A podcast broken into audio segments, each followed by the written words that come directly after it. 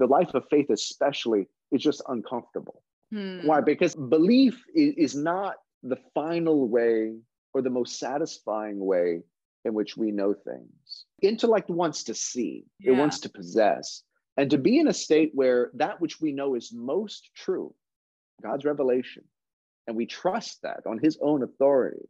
But in making that affirmation of truthfulness, but not being able to see for ourselves the truthfulness of what God reveals to us, not to see God Himself, leaves us unsatisfied and kind of psychologically off kilter.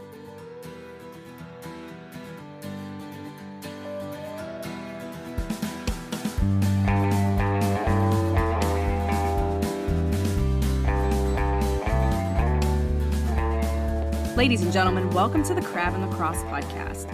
I'm your host, Mary Rose, and my guest today is Father Aquinas Guilbeau. And I believe he is the first Dominican guest that I've had on the podcast, so this is very exciting. Um, we discussed the virtue of faith, and two things I'll say just by way of commentary. One, um, the conversation definitely gets somewhat technical theologically, and I know that can kind of make people's heads spin. And I just want to give sort of an analogy for theology that I think might um, draw people in a little bit more. I think of theology actually as a kind of play where you have the pillars of scripture and tradition and magisterium that kind of set the boundaries. You know, there's sort of the rules of the game, um, the umpire of the game, the way the game is played, um, and you can't deviate from them and once you have those boundaries in place there's there's a whole other world of of play and of exploration where you can kind of bounce questions back and forth kind of like a, a ping pong match or a tennis match um, and really kind of analyze things from multiple sides and try to poke holes in in, in certain ideas because um, you know when we read the gospels for example or, or the letters of paul we hear a lot about the words faith hope and love but they're not necessarily presented in, in a super systematic manner. And so, what theologians, what people like Thomas Aquinas do is that they they take all these concepts and they try to filter them through kind of an organizational lens. Um, but that that's sort of is a, is a dry way to look at it. I think I think looking at it as a as a form of play. Um, it kind of gets at the the the fun of theology, where uh, you really are trying to get at the divine, um, trying to get at something that is infinite. And so it's not as rigid as as sometimes um, it can seem. Um, the other thing I'll say by way of commentary, and you got a little bit of this in the um, the intro clip, uh, which is this idea that there's something kind of unsatisfying about the life of faith, and I really love that that he said that, and, I, and I'm gonna have to go um, to that book on the theological virtues by Josef Pieper because I think sometimes evangelists and and speakers and and communicators of the faith will tell people that you know once they become christian or once they become catholic like jesus will satisfy all of their longings you know the emptiness that you feel they'll say is because you don't have christ and once you have christ you won't feel empty anymore and i'm just laughing as i say that because Christianity is not always satisfying. And that doesn't mean that it's not true. Um, it's just that this life is not always satisfying. Um, you know, one of the things that Jesus promises us is that we will have trouble in this world. Um, and so when we talk about Christ as being the source of happiness, we can often mistaken that for a kind of satisfaction um, a kind of completeness. And then people feel sort of inadequate when they don't feel completely satisfied, um, despite having a deep relationship with God. And it's kind of comforting you know that uh, it's not always going to be satisfying because we're we are not we we are in this state of tension. You know, already have union with Christ, but not yet fully united with Christ. We we know Him by faith and one day we will know him by by vision and then we will be fully satisfied so uh, i just love that um, okay if you enjoy this podcast make sure you are subscribed in whatever app you're listening to please rate and review that helps let people know that the podcast is cool. Um, follow me on Instagram at the Crab and the Cross Podcast, on Twitter slash X at Mary Rose Depp, and become a subscriber on Spotify, a monthly patron. That would put a gallon of gas in my car. All right, and now here is my conversation with Father Aquinas Guilbeau.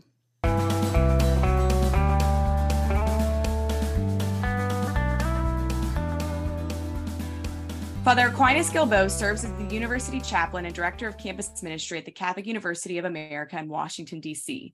A native of Louisiana, Father Aquinas Guilbeau entered the Dominican province of St. Joseph in 2005.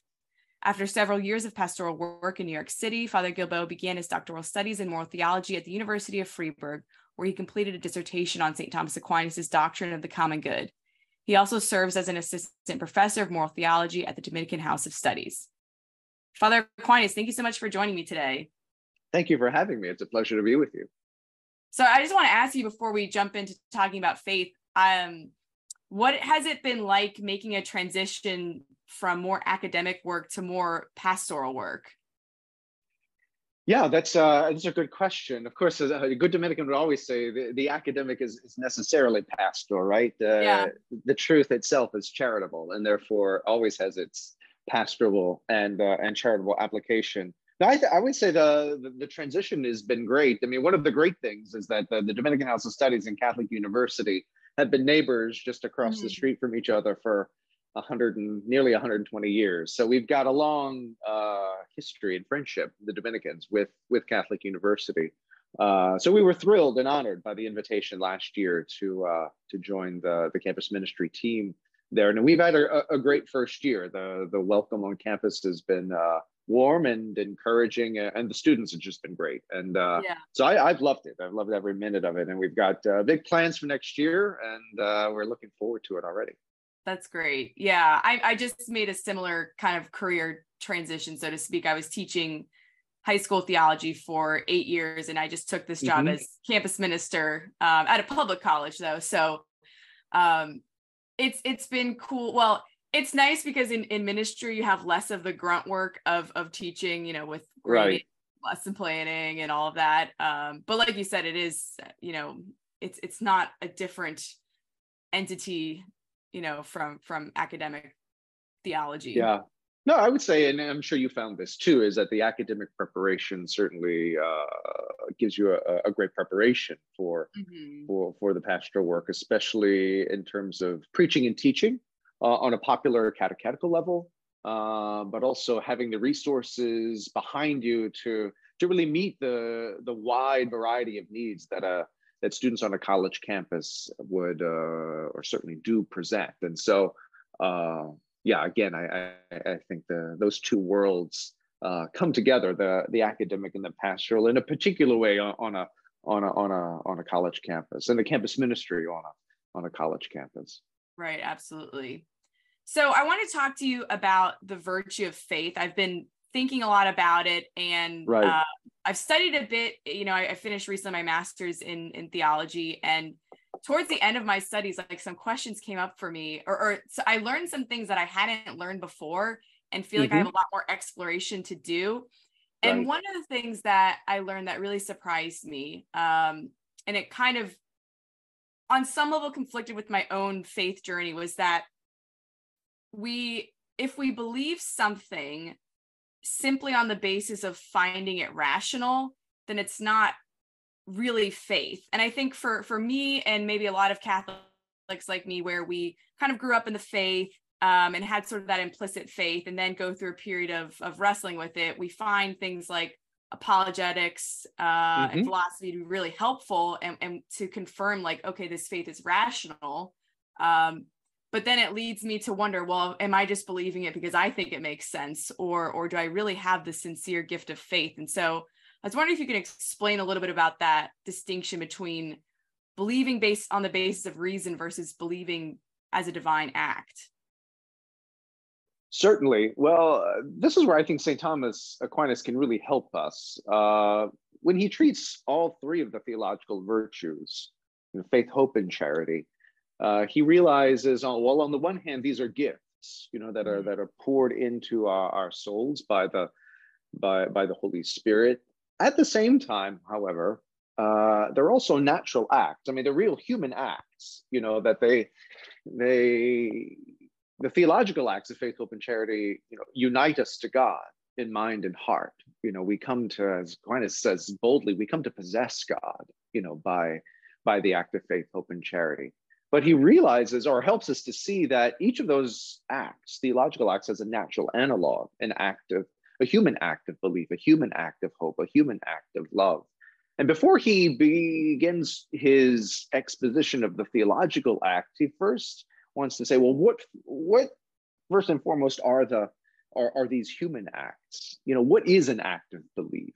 You know, why why does belief find a natural place in human life? And therefore, he does a little, uh, you know, investigation explanation of what what human belief is, and and he helps us to understand it's really tied to knowledge. I mean, it's, it's how we come to know things. Uh, and we can come to know or, or assert the, the truthfulness of, of various propositions in any number of ways. I mean, one, on the one hand, you know, a proposition can be so self-evidently true that we see its truth right away and we just know it, uh, you know, and, uh, and, and know it with certainty. Uh, there's no question of belief in this regard because the truth of the proposition is either evident or proved or, or demonstrated. Uh, mm-hmm. But in cases where something is proposed to us as true, but we don't immediately see its truth, or it's not proven to us, or we can't demonstrate it, there are a number of degrees of, of assenting to, to that, that truth uh, with, with uh, kind of various levels of, of certainty. On the one hand, we can incline to something as true that we can't see or, or prove uh, with a lot of enthusiasm or, or, or, with a lot of confidence. And Aquinas says, you know, this is opinion, you know, that, uh, you know, we, we opine about these things. Uh, we might even repeat the proposition as true, but you know, it, it's it's our opinion. We don't know we don't know it with a kind of certainty that you know that that that it is true, but but we're pretty confident, you know, that that it is. On the other side of opinion, we can have doubt. We can have something proposed to us and it appears to be true. Uh, it may have some truth to it, but you know we're really uncertain uh, about it, uh, uh, and and even to the point of even doubting it. Uh, you know, its its truth doesn't seem clear to us. Uh, and we it, maybe even a little shaky in terms of trusting those who who present it to us, you know. Mm-hmm. And so we we we approach those propositions with a kind of skepticism. We we've not denied them outright, uh, but it's you know we have some doubt as to to, to their truthfulness. Um, but between what Aquinas says opinion and uh, and certain knowledge is is belief, and and here a uh, some kind of proposition is is proposed to us uh, and we can't prove its truthfulness. We can't demonstrate it. It's not clear to us uh, according to our own natural abilities. But we affirm it 100% and with certainty as true. Why? Well because we have utter trust in the person who's uh, who's communicated it to us. We, we trust a witness you know as to its truthfulness. And aquinas says this is this is the act of belief. Uh, you know, we we by an act of will choose to assert a proposition as certainly true, not because we can prove it, not because we can demonstrate its truth, uh, but because we 100% trust the person, you know, who, who who's communicated to us. We trust their witness.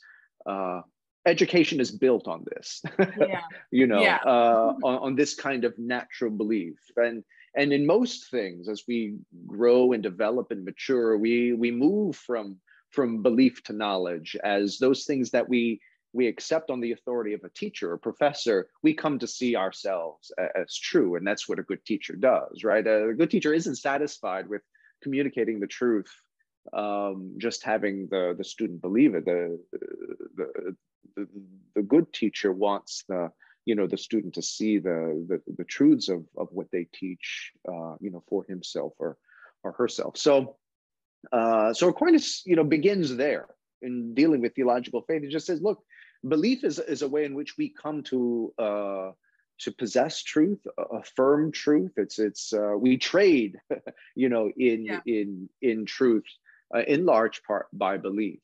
And it's with that natural understanding of what the human act of belief is, then Aquinas uh, begins to describe what it is that theological faith is, is that the propositions given to us are the things that God reveals to us, you know, about himself, about us, about creation, about redemption and salvation. These are propositions, the articles of faith that we can't prove, we can't demonstrate their truthfulness, but we believe them with absolute certainty. We, we choose to affirm their truthfulness. Why? Because God has revealed them. Mm. And that's it. That, that's the sole motive for faith, is because God, God Himself is trustworthy. You know, God cannot lie. Now, that doesn't mean that reason and natural intellect doesn't have any role to play in the life of faith. It absolutely does. Uh, and, and Christ himself, as a good teacher, challenges us to once we make the act of faith and believe that what God reveals to us is true, we think about these things. You know, we study them. We, we, we try to unpack them. We, we look for their irrationality, uh, not as a way of proving their truthfulness, because they can't be proven by our, our natural intellect, uh, or not demonstrated by us because they're we don't have all the principles to demonstrate them. You know god reveals these things about his inner life. We have no access you know to that life other than what he tells us uh, about it. Um, but we can come to see and this is what aquinas says why philosophy is helpful for theology or or why reason is helpful to faith. We can see why it's not unreasonable to make the act of faith you know that there's a kind of logic to the incarnation. There's a kind of logic to our redemption and salvation in Christ that we can trace how it is that the different articles of faith are connected to each other, and it reveals a kind of rationality, uh, but not one that we can confirm as as self-evident, but one that still we we believe. So we can have, as Saint Peter says, reasons for the hope that we have in Christ, which is to say, reasons for our faith but not reasons that prove the faith. Mm. Uh, I don't know if that that makes uh, sense. Yeah. So it so reason still works within this active belief in choosing to affirm as true what God has revealed about Himself based on His own authority and trustworthiness. Uh, but once I make that act of faith, then reason can swim as in a kind of an infinite ocean of divine light uh, in which it delights um, in in coming to greater understanding of of truths that you know our own reason can't prove or or demonstrate. Right. Yeah i mean the more that you think about it especially with the natural act of faith like it is almost impossible to verify everything in our everyday life with with absolute certainty. It, it it becomes irrational to have that level of skepticism you know like if i you know every time I get on a plane, I have no idea who my pilot is. And I right. assume and I guess have a natural faith that like they're qualified, they went to flight school, they they know the route, etc. And uh, why? Because because you trust Delta Airlines. Right. right. you know, and their right. processes that they've done the work necessary so that you can with uh without becoming insane right. or making an irrational act that you trust that uh, yeah the, the the two people that get into the the cockpit are actual pilots mm-hmm. who know how to fly planes uh, and have you know met all kinds of uh, levels of, of security uh, and safety they've been tested um, but yeah that's an act of belief you know right. on your part you know and uh, and um, yeah and, and yeah a lot of life you know uh, a lot of our knowledge uh, you know is assented to uh, a lot of the truth that we possess is assented to in that in that way. We trust other people right. you know right right. uh, to to um yeah communicate the truth to us. Right. Well and then to tie that back to theological faith though so you said that that's when we're believing based on you know the fact that it's the word of god right that we we trust mm-hmm. this is mm-hmm. a, a divine revelation um but even that comes to us in a very mediated fashion you know whether it's mm-hmm. from a priest or a catechist or even from scripture you know that is something that has been passed along uh you know through oral tradition or or letters that were circulated and so there's kind of this like lineage of trust that we have to go back to if i say i trust the bible's god's word that has to mean that i trust that matthew mark luke and john are telling the truth that means i have to trust that you know ezekiel and elijah are telling the truth it, it's interesting uh i'm not yeah trying to kind of maintain the lineage of of trust, as you yeah. kind of outlined it, uh, might not be the right place to start. Uh, okay. The right place to start is the person of Jesus Christ. You know, uh, the Word becomes flesh. I mean, He is the self-revelation of God. You know, it's it's His Word in His authority. Uh, you know that we we receive and and trust. Um, how then that His Word and the authority of his word is communicated to us is also by his design, by his establishing the church, uh, giving it a, a, kind of divine guarantee uh, to be a faithful guardian and communicator uh, of the truth. And that happens in any number of ways, scripture being the preeminent one, but also the, the, the teaching and sacramental life of the church, which is, you know, un, has been lived in an unbroken manner since, since the time of, of the apostles. So it's the, it's the whole living tradition of the church as being the one to whom Christ speaks, the, the, the bride to whom Christ commits himself, the bride for whom Christ dies and rises. Uh, you know, if he's gone through that much trouble uh, to, to redeem and, and save us, uh, I think he would also guarantee that, that those who hear his voice and, and come to him uh, belong to the community that, that he established to be the faithful guardian uh, and communicator of, of his word. And so I think that's a better place to, to start, not to begin with first and foremost our own experience and how is it that I can prove. Uh, you know this kind of unbroken chain of, of trustworthy communication. Uh, let's right. begin with the mystery that we're affirming first and foremost that that the word has become flesh, uh, and that, as Saint John says, you know, in Christ, we see the very and receive the very life of God, you know, Himself. Okay, if that's what God has done for us, uh, well, then the other things kind of fall into place as as works of God Himself, uh, incorporating us, fully cooperative uh, with Him, the ministers of the church and the the faithful uh, in the church. But it's all part of you know God's making sure that we hear and receive uh, and trust what it is that, that that he's revealed about himself right but i can see the the kind of modern person balking at that because it sounds like you're starting with affirming the conclusion you're starting with the conclusion that mm-hmm. christ ha- god has incarnated himself and then you're saying okay now how do, can we have this this this trust in in his word right well that's just the act of faith itself because there's no yeah. i don't see yeah. any any way of uh you know um because i think it's, it's it's to help the person who who might balk at that to see that um at the end of the day an act of faith is necessary an act of faith in a proposition to affirm as true a proposition that um you know the that that by their own natural reason they're not going to be able to to prove or demonstrate Mm-hmm. And that we know is is is a fruit of grace. I mean, it's it's the Holy Spirit, you know, moving in the heart of the person that that calms the soul enough to be able to say yes. I mean, and we see these acts of faith right. all through the New Testament. Um, it's it's the it's the good thief, you know, hanging next to to Christ. You know, there's nothing mm. in that scene that moves the the good thief to to look at Christ hanging there and make the prayer, uh, Lord, remember me when you come into your kingdom. Uh, yeah. You know, there's nothing in the experience of Thomas the apostle a week after the resurrection to to look at the the risen body of the Lord and to put his his finger in the the nail marks and into Christ's side and to say, my Lord and my God.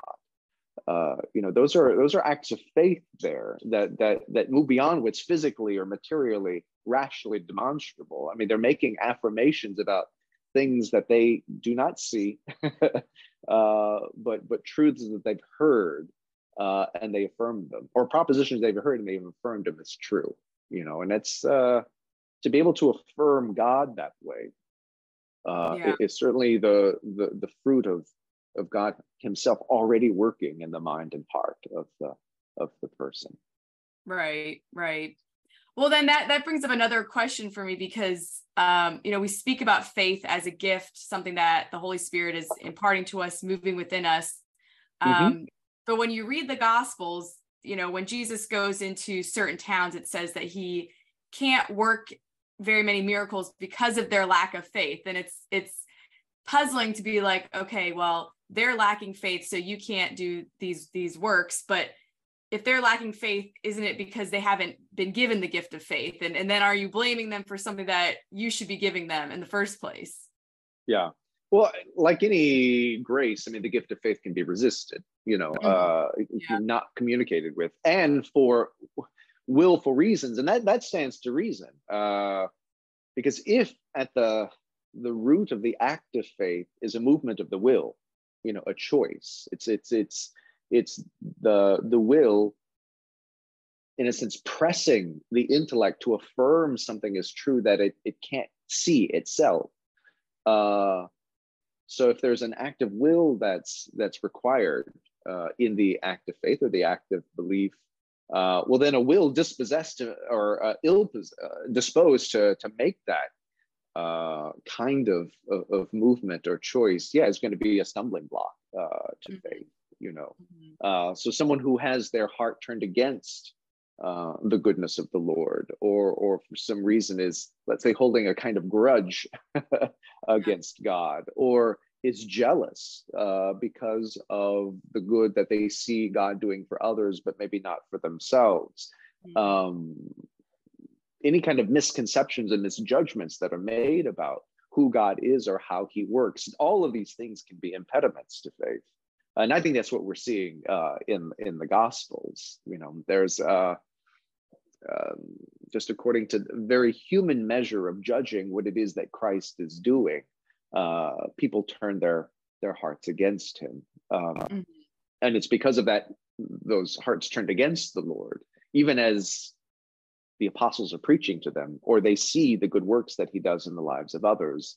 Uh, that that that hardness of heart becomes an obstacle to him uh, you know, for, from doing the, the very same things for them uh, that, that he's done for others. So uh, yeah, I, I, think that's that might be a, a way or a lens through which to read those those, those passages. Um, right. And it's also not the last uh, you know chapter written in the lives right. of these people too, right? I mean, so yeah. we don't the, the Gospels don't give us a snapshot in those towns 15 years later. You know, mm-hmm. uh, you know after the resurrection after you know maybe the the apostles uh, have come you know after pentecost you know what what faith in those communities may have looked like. Right. Do you think that if somebody witnesses a miracle whether it was in the gospel literally a miracle of jesus or somebody a miracle today if if they witness you know a miracle something that they can tangibly perceive with their senses and that is the catalyst for for belief in god belief in jesus belief in the church. Is that a real act of faith if they're kind of believing it more so on evidence that they can tangibly perceive? Mm-hmm. well we have to be careful here as to what what is the the miracle evidence of. Mm-hmm. uh and so i mean why does christ perform miracles? As signs of his power you know as st john says. Uh it's not to demonstrate the rationality uh, or the truthfulness of of what he teaches. Hmm. Uh, they're rather signs that that point to his identity as God, yeah. so that the act of faith can be made that hmm. the one speaking these things to me is God, and therefore, as yeah. God is trustworthy to be speaking the truth to me. Uh, and so so the the it's not that the miracle itself becomes demonstration or proof of of the truthfulness of the faith uh, rather i think from let's say st thomas aquinas's view and others that the miracle there uh, is a confirmation that the one speaking is speaks truthfully. Uh, mm. You know, the one who speaks is uh, says everything. You know, uh, truthfully and and and out of love uh, for me, uh, and therefore his word is is trustworthy. Even though I can't, again, my own my own according to my own lights, um, prove or demonstrate that what he says is true. That God is three in one. That the sacraments are are, are vehicles of of grace. Uh, I can't show you those things, but I absolutely believe them to be true.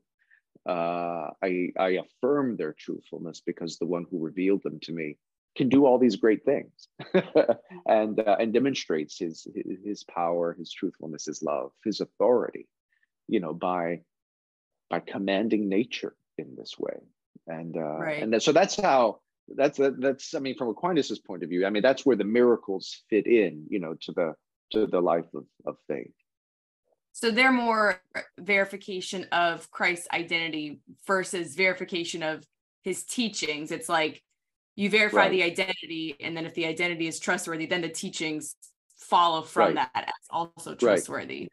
and we see him doing that in the gospels i mean some of these some of uh, his healings are, are incredible uh, you know he uh, you know his healings are often accompanied by the forgiveness of sins yeah uh, and it's usually because uh, you know people contest his claim to forgive sins which is only what god can do uh, that uh, that that prompts him to heal. You know, and so certain situations, you know, they the, the people question him, they accuse him of blasphemy.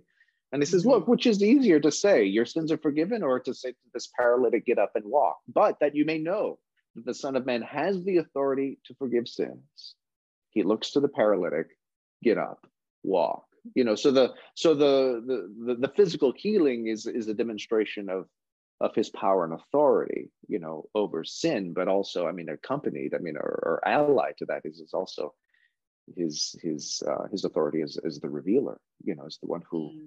who t- the teacher, you know, who who who teaches truth. Mm-hmm. Right, right.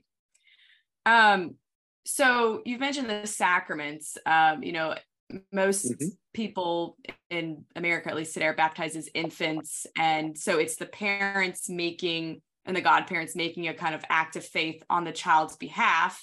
Um, mm-hmm. And yet, like during the baptismal rite, the, the the minister asks, you know, what do you ask of this church? And one of the responses is faith, you know, or or baptism. Mm-hmm. And so um, how do we explain or how do we describe the kind of faith that an infant a baptized infant receives um, since they can't make a personal act of faith themselves? Right.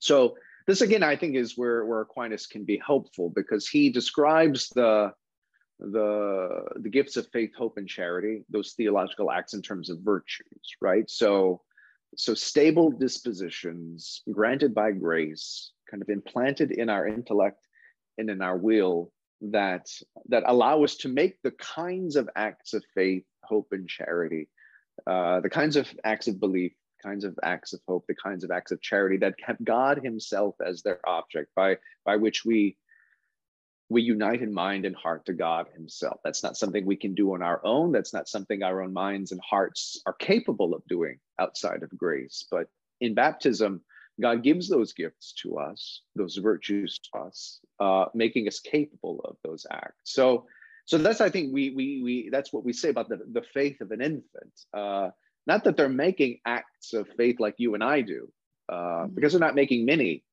kind of acts right. of intellect that you and I do, but because of their baptism, because of their their conformity, you know, to, to Christ because their participation through baptism in the passion, death, and resurrection of, of Jesus, uh, they have already within them those gifts, those virtues that as they grow and mature, and as intellect and will matures uh, in them from the very beginning, they, they'd also be capable of making theological acts of faith, hope, and charity. And that's why the baptismal rite is full of, of descriptions of the role of the parents and the dignity of parents as those who are the first teachers of their child in the faith, as they themselves model what acts of faith, hope, and charity are Uh, it's something that the, the child first sees in them and then learns, uh, but also needs to be told. You've been baptized. You have faith. You have hope. You have charity, uh, and uh, and let's make those acts, you know, together uh, in, in, the family. So that's, I think, it's part of the the great mystery and wonder of of, of the Christian family, uh, how it is that the that the theological life of faith, hope, and charity given to the infant in baptism is something that's um, attended to and trained by the family as the as the child grows up. Right. Is it kind of the opposite of the natural virtues, where a natural virtue like temperance, like you obtain the virtue of temperance by making a temperate act, and then it becomes a habit. But with the theological virtues, you receive the virtue first and then you make the or the you know the habit and then you make the act right and aquinas talks about this uh and yeah he says that they are different in that way insofar as the natural virtues uh the seeds of those uh virtues are in our intellect and, and will themselves and therefore you know they they they develop and grow as we we commit those acts more and more virtuously um, no, faith, hope, and charity, the seeds of, of, of, those virtues lie outside of us. They're implanted in us. Uh, in a sense, I mean, you can say fully formed insofar as the capacity to, to believe, hope, and love unto God uh, is given to them. But at the same time, so from the very first act, it can be meritorious for heaven. The first time I say yes to what it is that God reveals to me based on God's own authority, you know, moved by the Holy Spirit uh, to arrive at God Himself in that act of faith, and the same with hope and love. Uh, those are, are, fully meritorious for salvation. At the same time, Aquinas says we can still grow in them. Uh, you know, we can we can become more sure in our faith. You know, more more uh, firm. You know, in our hope, more ardent in our charity. You know, we you know so the the the the tenacity of our faith or the the fervor of our love you know can can uh, can grow and, and and deepen as we practice the theological virtues but uh, but that's not the same kind of growth as like growing in temperance or growing in justice uh, you know as natural as natural virtues right right yeah and i think um, maybe you can clarify this i think we tend to think of the virtue of faith and making an act of faith as something that is kind of done within our own intellect almost it sort of stays within ourselves um, mm-hmm. but at the same time you know think about like like the story of abraham you know the preeminent example of faith like his faith was always connected to an action you know mm-hmm. um he he set out to an unknown land to see where god was going to call him to mm-hmm. he obviously brought isaac up the mountain not mm-hmm. quite knowing where things were going. And so, is there a sense in which faith, um, if it's real, authentic faith, it's always going to lead to or maybe terminate an action outside of ourselves? Uh, definitely. So, um, so Aquinas, I mean, describes this in, in several ways. First of all, he says faith itself uh, is uh, naturally oriented towards exterior manifestation. So, mm. um, what's that mean? Well, he said there's kind of two aspects to faith. There's the interior act of belief, but also the exterior act of confession. Yeah. Uh, and we see this all over, you know, the, the scriptures in in in committing a theological act of faith. It's not enough that I simply, yes, interiorly assent to the truthfulness of the the article of faith.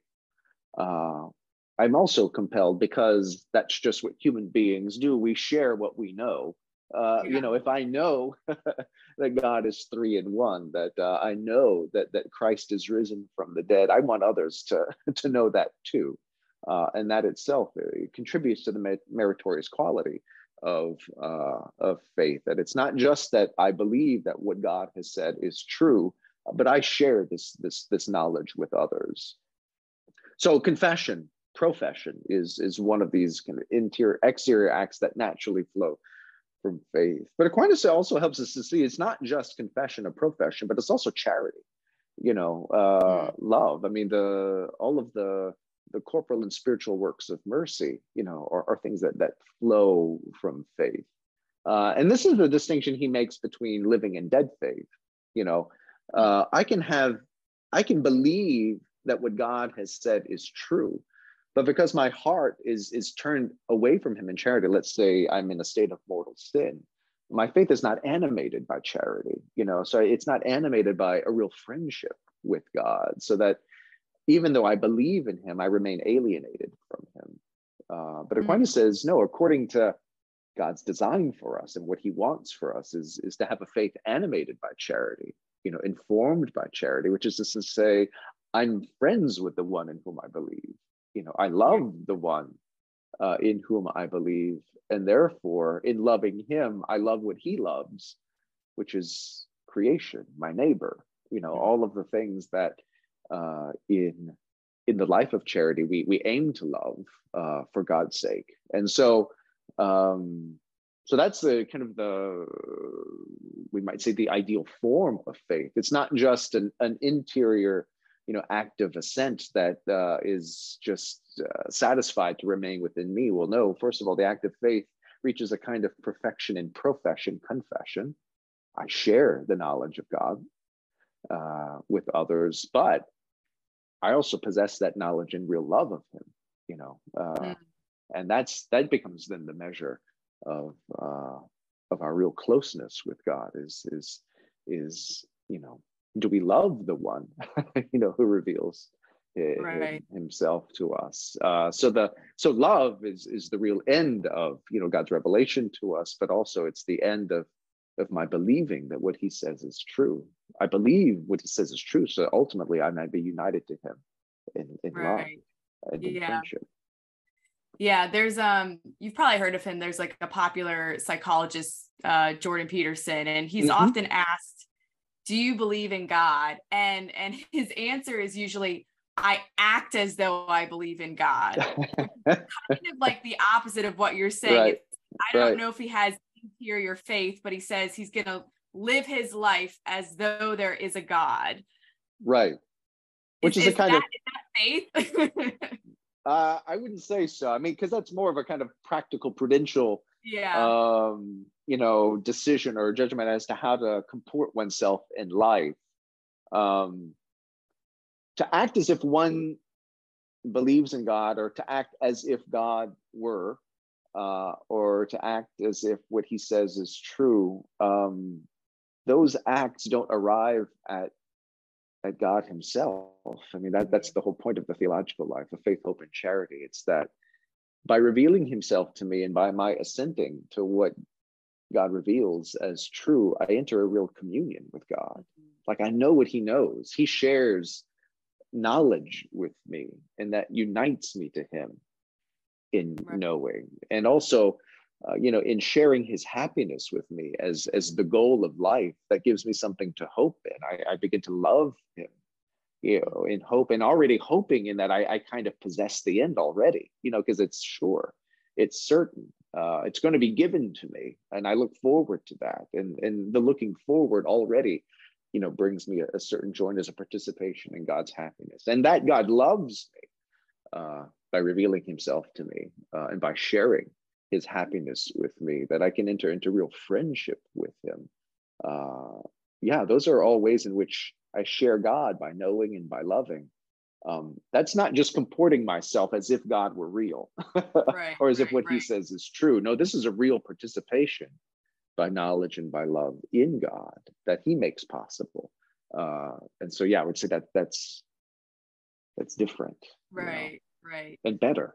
I hope people see that it's infinitely, infinitely better. Yeah. Sure.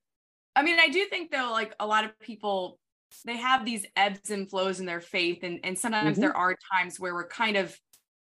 Sometimes there's times where we feel, and I don't know if "feels" the right word here, but kind of have right. this sincerity of, of, belief, and maybe it's tied to um, a personal experience. And other times, mm-hmm. we are kind of acting out that belief. You know, like when I go to receive the Eucharist, you know, sometimes it's it's a powerful experience where, you know, my faith is very alive and other times it's like, well, you know, I'm I'm adoring this host that looks like a piece of bread, but I know it is Jesus Christ, but there's no um you know it, it's hard to articulate like I, I mean i guess it is faith when you when you're mm-hmm. when you don't have any sensible um reaction to it but it can almost seem the opposite where you're kind of just acting as though that's jesus even though you're not interiorly like experience right. feeling it does that make sense yeah. to the question right no and, and it's those are very natural and understandable uh kind of experiences and shouldn't be received by us or interpreted by us as evidence against faith.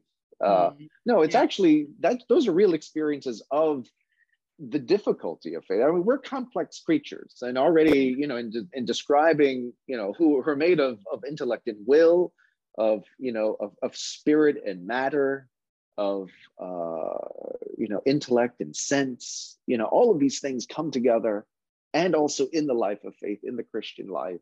Uh, and because of sin, you know, we we experience even ourselves in a kind of weird way. We don't make yeah. sense to ourselves. Right. Uh, but God, but, but God is pulling us to Himself, and in pulling us to Himself, He's pulling us back together uh, again. And so there, there are going to be moments that, like you describe, and that's not surprising. Uh, in fact, that's that's uh, evidence that it's working.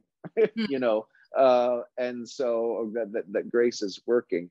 Josef Pieper, in uh, his essays on faith, hope, and, and love, Pieper does a great job of, of describing how it is that the, the, the life of faith, especially, is just uncomfortable. Hmm. Why? Because it kind of uh, belief is, is not the final way or the most satisfying way in which we know things. Hmm. You know, yeah. intellect wants to see. Yeah. You know, yeah. it wants to possess. And to be in a state where that which we know is most true, God's revelation, and we trust that on his own authority. But in making that affirmation of truthfulness, but not being able to see for ourselves the truths, the truthfulness of what God reveals to us, not to see God himself, you know, in that kind of supernatural way, uh, leaves us unsatisfied and kind of uh, psychologically off kilter, you know, yeah. because it's not the way we want to see. And so St. Paul even describes this, you know, we see darkly, it's, it's through a mm-hmm. mirror, you know, and therefore the life of faith and the pilgrimage of faith is always going to be fraught with, with difficulty. Right. Once, though, we pass through our final participation in the paschal mystery and through our own death and resurrection, you know, by God's grace, see him face to face in glory, then, you know, uh, mind will rest, faith will give way to vision, uh, mm. and uh, and will be most, in a sense, ourselves and most satisfied in our knowledge of God because we'll see, you know, mm. that uh, in in which uh, we'll, we'll see the truthfulness of what it is you know that up to now we we can only believe you know and uh, and so those experiences aren't surprising then in in the the life of faith. There's going to be ebbs and flows ups and downs uh, a lot of because that life is supported by the will you know in the act of faith. You know our sense life the life of the passions all have something you know roles to play in there too. Uh, and if for some reason the passions go uh, awry or they're not there, yeah, we can find ourselves in really difficulties in terms of, in real difficulty in terms of faith, uh, or it feels that our faith is weak, you know, in those yeah. moments because the the fervor that we think we should be there is gone. But even though, as long as we say yes, um, I believe whatever the Son of God has said, as St. Thomas says in the Adoro Te Devote, his hymn to the Eucharist. Uh, that that's an act of faith uh, and that's you know and it's not always going to be something felt. It's great when it is felt. Right, right. but it need not be felt in order to be to be faith yeah. And yeah. meritorious. Yeah. If if someone is at a, a point where they're not feeling you know that they believe something to be true should they always put the blame on themselves and say well i must be doing something wrong and that's that's why i don't that's why feels more like i'm groping in the dark than normal yeah or it's, it could be somebody else's fault too i don't know yeah, I mean, there we life, go. life is life is complicated um yeah but yeah. no I, I think regardless of of what the the particular cause of a of a particular moment of, of difficulty in faith uh, is. Uh, you know, I think we we make the the you know that prayer we see in the New Testament and the Gospels our own. Lord, I believe. You know, help my unbelief. I mean that that should be our prayer every day. You know, yeah. we're always somewhere in there. You know, uh, in belief we struggle with unbelief. You know. Uh, of all kinds and at various levels and intensities. Uh, and therefore, yeah, the act of faith that we we make should become more and more perfect. You know, as we the closer and closer we grow to God and to Christ. Um, but uh, but that's something we should pray for daily. You know that yeah. that our, our, our faith become uh, purified in that sense, and in purified be be strengthened. Um, yeah, that not only my my clinging to the articles of faith is strengthened, but my my perception and understanding, my grasp of them is also uh, deepened and increased over the course of my life. Yeah. Um, what you know, when you say it could be someone else's fault, it makes me think of I don't know if you follow you see this more in the evangelical world right now, but a lot of people talking about mm-hmm. deconstruction and this mm-hmm. uh, you know, the story is often that they're part of um, you know a large church or a large movement and a lot of times these movements go awry maybe there's a pastor who is kind of egocentric and things come out about the pastor that they were not living a godly life. And a lot of people there that were you know devotees you could say their faith is shaken and they start to go through this deconstruction process where they're like well wait do is is is what this man said actually true? Is the bible actually true? Like is is any you know is anything actually true? Um and i'm wondering like what your thoughts are on what's kind of going on there like with the regard to the virtue of faith you know? If if somebody mm-hmm. experiences that kind of deconstruction moment did they have real faith to begin with? Is it possible for another person's actions to actually destroy the virtue of faith within you? And and if you are kind of trying to figure things out for yourself are you neglecting the virtue of faith or are you trying to like nurture it or rebuild it? Mm-hmm. yeah no this is really important i mean it's an important question uh, because it affects not just evangelicals or, or other christians i mean there's plenty of catholics who are going through this right at the in the current moment the last 20 years especially in our own yeah. country dealing with uh, clerical scandals and, and things yeah. like that. Um, yeah, yeah, it's really, as we say, it shakes the faith of people. But again, this is where it's important to be absolutely clear as to what the object of our faith is mm. God. Mm-hmm. God is the object of our faith. Uh, and why? Because he reveals himself to us, he speaks to us. Uh, and in speaking to us, is calling us to affirm that what he says is true. And in affirming that truth, we we unite in in knowledge you know with him uh so i don't believe you know um my pastor in the same way you know as i believe uh god i believe the pastor what he says or anyone who witnesses the gospel to me because they're communicating to me um eternal truths it's the eternal truths that that that ultimately i believe in so that one of the witnesses failed is not evidence against the life of faith. Uh, gosh, I mean, this we find this at the very beginning of of the the life of the church itself. I mean, it's manifest on Holy Thursday night. I mean, one of the one of the apostles, one of the chosen witnesses, right. uh, you know, uh, witnesses against literally everything that that that Christ up to that moment has uh, has, has revealed and taught and and demonstrated. So, so um, yeah, these get into bigger ecclesiastical questions too, as what the church is and others. But uh, I mean, Christ uh, knew what he was doing, you know, in, right. in setting up the church and and turning us into, as you know, the scriptures say, a cloud of witnesses, mm-hmm. you know, to mm-hmm. the to the the the true love of God, and therefore, if one fails or if some fail, uh, and maybe even in spectacular ways, scandalous. Mm-hmm. None of that is um,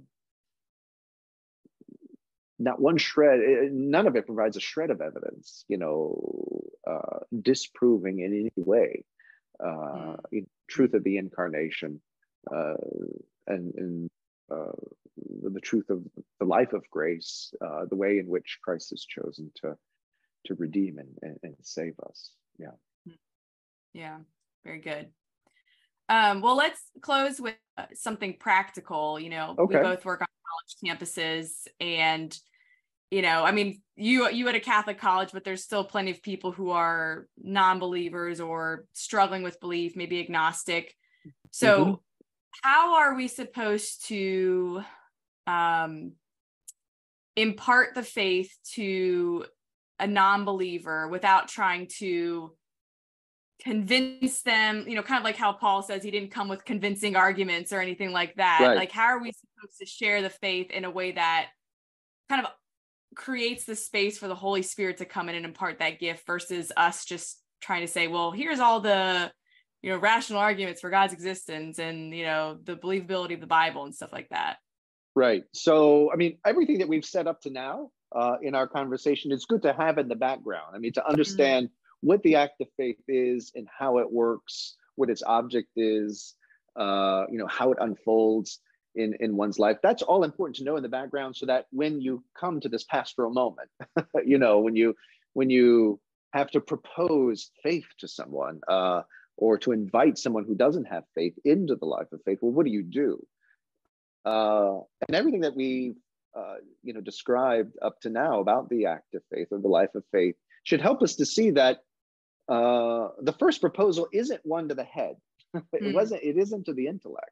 Yeah. It, it's to the heart. It's to the heart. Uh, that what you do is you put before the person a good, the good that God puts before them to be loved, which is their their salvation. You know, mm. uh, what what they need to be told is not just the truth about God, but the lovable truth about God uh, that what he's done for that person. So you begin with, as the apostles did, the kerygma. I mean, it's it's God so loved the world that he sent his only son, you know, that through his passion, death, and resurrection we might have life. You know, yeah. that's that's what that's what the good thief saw on the cross. You know, mm. uh, his salvation was hanging next to him. It was Christ was not just a truth or a good abstract. Christ was a truth and a good for him you know mm. uh, my salvation lies in this man and that's exactly what christ gives him. Today you will be with me in paradise. Uh, you know he didn't ask him right then to, to recite the creed. Uh, christ asks us to recite the creed but why? What's conveyed by the creed? All of the lovable truths you know that uh, that that god reveals to us uh, for ultimately for our salvation. And so that's what I think needs to be put, you know, before, uh, you know, the the non-believer. It's not just abstract truths or the the tenets of the faith itself, but but it's a proclamation of the gospel. It's a proclamation of the passion, death, and resurrection of Christ, which is the source of their salvation and, and happiness. Uh, and it's to be confident that that proclamation is being given to a person and to a soul that, you know, experiences, uh, yeah, all of the heartaches and hardships of the world for which the gospel comes, not only as good news, but as, as a rem- remedy for the, the human condition, the fallen human condition that we all we all have. And so um, so I think that's, you know, understanding the act of faith and what it is uh, prepares us for you know that that preaching uh, of, of, the gospel, especially to those who maybe not have heard it. That we we begin with the end. Mm. happiness, mm. you know, salvation uh, that comes to us, the passion, death, and resurrection of Christ. And so that's, I think, uh, the beginning of the proposal. And as Aquinas says, that's how the first act of faith is is generated. It's not through uh, kind of cold preaching of of the tenets of faith, uh, but holding before um, a good for them to love. And that's what generates the movement of the will to press the intellect to say, uh, not only I want that, but wow, this is true, you know, and I believe it, you know. Mm-hmm. Yes, I believe that Christ died and rose uh, from the dead uh, because it promises is me, yeah, my my salvation, you know, mm-hmm. my happiness. And so, uh, so loving God for our own sake, uh, as Saint Thomas says, is the is the uh, the first step towards loving God for His own sake. which is the fullness really? of charity. Interesting. Yeah, yeah, yeah, yeah. So, so. Lo- that means like loving God because of the good that He bestows on us, and that's the gateway to loving God because He is good. Right. Hmm. Yeah, that's the distinction between hope and charity. I mean, hope is the love of God for my sake. Yeah. yeah. I love God because of what He promises me. Uh-huh. Uh, and charity is no, I love God as as my friend. I mean, I love Him for His sake, you know. And uh, so, yeah, that's I mean, that's a marvelous distinction that uh, hmm. that that shows that yeah, that uh, loving God for my own sake is actually a salvific act. It's the beginning of the fullness of the theological life. Uh, and it's in fact, as Aquinas says, it's it's what the first act of faith is rooted in. Yeah, because if I don't believe in God yet, I you know I, I I can't yet love Him for His own sake. But if yeah. you propose to me, you know, something good about God that I recognize immediately as good for me, uh, mm-hmm. well, then that's that's the beginning. Uh, and uh, and so I think in our preaching, uh, yeah, that's where in our teaching, that's where we need to begin. Hmm. Yeah, beautiful. Well, this um, I think, like all discussions of the faith, this conversation has been um, revealing and concealing because yeah. things have been illuminated, but more questions remain because um, there's always more to know. always, always. Yep, that's true. Uh, but I appreciate you so much for for taking the time to to talk with me today. Absolutely. Anytime. We'd love to do it again.